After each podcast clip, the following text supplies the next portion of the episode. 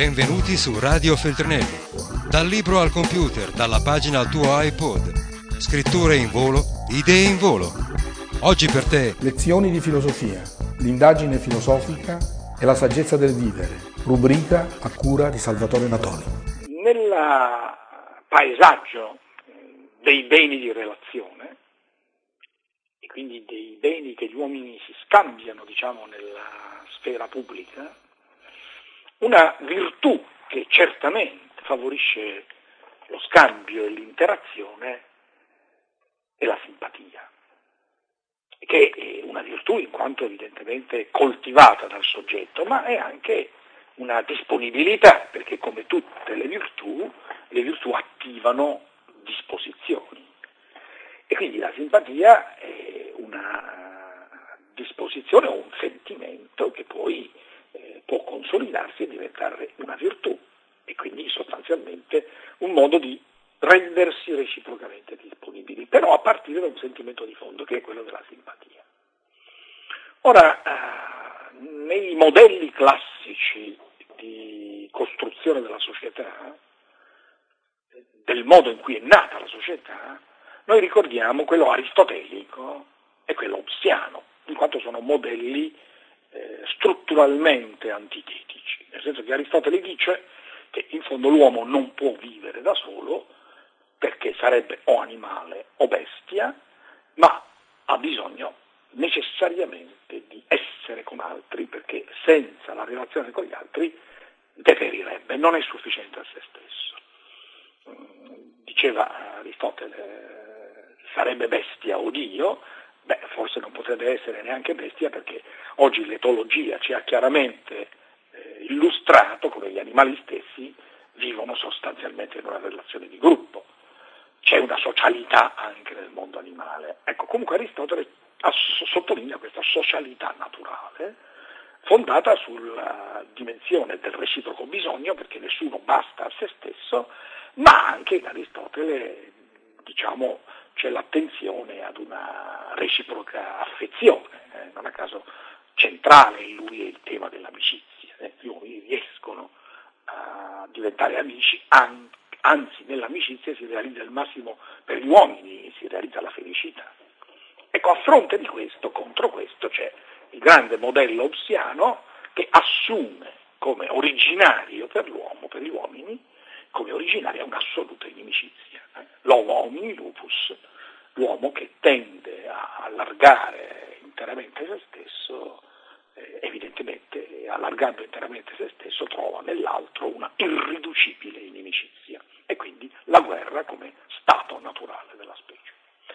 Ecco, mm, evidentemente nel, nel dire questo Hobbes ha le buone ragioni e sarebbe eh, importante sottolineare il fondo etico che sorregge questa tesi hobbesiana, ma eh, lasciando da parte le ragioni per cui Hobbes eh, pone a origine della società l'inimicizia, ecco, tra le due posizioni c'è eh, quella eh, attribuibile grosso modo alla scuola scozzese, in particolare ad Adam, ad Adam Smith, che è quella della simpatia. Ecco, negli uomini c'è una naturale simpatia, cioè per un verso gli uomini eh, stanno in una relazione eh, gli uni con gli altri perché tendono a superarsi, a competere, però per altro verso tra gli uomini c'è una naturale simpatia e ci sono delle condizioni esemplari che eh, mostrano un rapporto di simpatia eh, da parte degli uomini.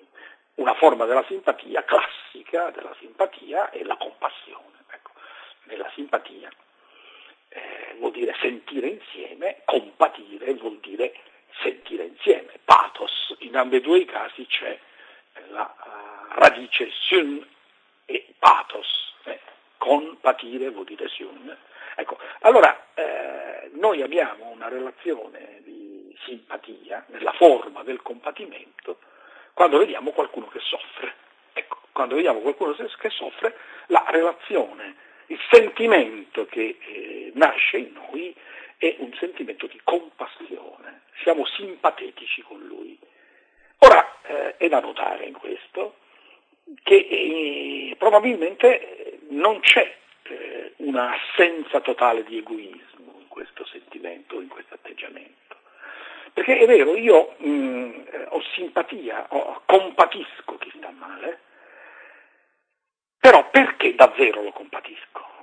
Lo, lo, lo compatisco in ragione di lui stesso o lo compatisco perché io mi immagino in quella condizione e quindi se io fossi in quella condizione vorrei essere compatito e aiutato. Cioè al fondo della compassione è vero che non c'è egoismo, o anche nella stessa compassione, alla sua radice c'è un sentimento, una spinta egoistica, cioè dire io compatisco quello perché e lo aiuto pure perché qualora io mi trovassi nella sua situazione anch'io vorrei essere aiutato. E quindi è bene aiutarsi, è bene compatirsi perché torna utile a tutti. E quindi è un fondo diciamo, di modesto egoismo che sostiene un qualcosa che ha la configurazione o la forma dell'altruismo. Ma qui è importante questa cosa perché non si può mai separare nell'uomo l'elemento dell'egoismo da quello dell'altruismo.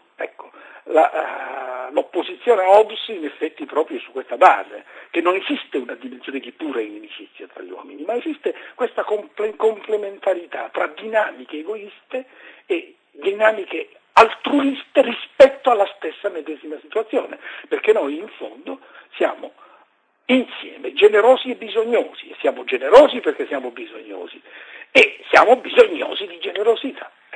Questa è la dimensione per cui nell'uomo c'è una, una simpatia e quindi un'attrazione nei confronti dell'altro, anche se questa attrazione non è puro dono, ma è in fondo una riserva di convenienza. Io compatisco l'altro, lo aiuto perché trovandomi in quella situazione anch'io vorrei essere aiutato. Questa è la dimensione.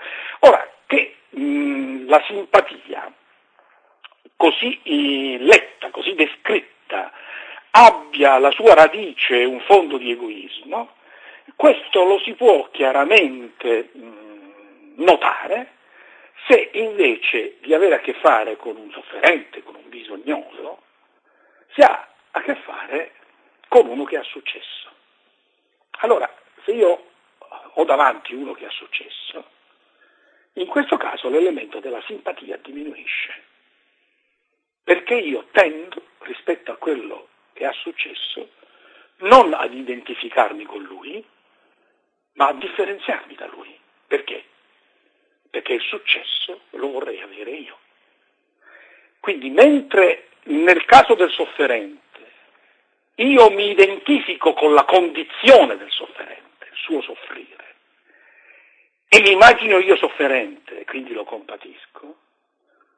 Dinanzi al successo io non mi identifico con la, con la situazione di successo, se non in modo antagonista, perché io vorrei avere un successo che lui ha e magari più di lui. Allora in questo caso, non identificandomi con la sua condizione, io trovo nella persona ragioni di competizione maggiori di quelle di simpatia.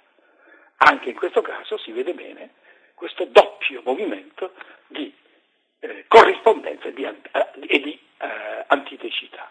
Ecco, noi uomini siamo fatti così, eh? siamo questa componente un po' egoista, un po' altruista, a secondo delle condizioni. Però c'è un punto che Adam Smith sottolinea che vale la pena ricordare quando si parla di simpatia, quando lui fa riferimento all'osservatore imparziale. Ecco, io ho portato esempi in cui più o meno eh, siamo direttamente coinvolti, emotivamente coinvolti, la compassione o il successo. Ma mettiamoci dal punto di vista di chi non è immediatamente coinvolto in una situazione ma si pone come, spa- come spettatore imparziale. Eh? Io, per esempio, vedo qualcuno che aiuta un altro.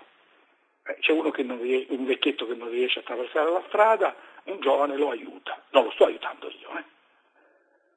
Vedo oggettivamente questa cosa. Il giovane aiuta il poveretto, il vecchio, l'anziano a attraversare la strada. Qual è il mio sentimento? Il mio sentimento è di apprezzamento del giovane. Ma lo faccio da, aspetta, da spettatore imparziale, non sono io che sto aiutando il vecchietto immaginando di essere io vecchio.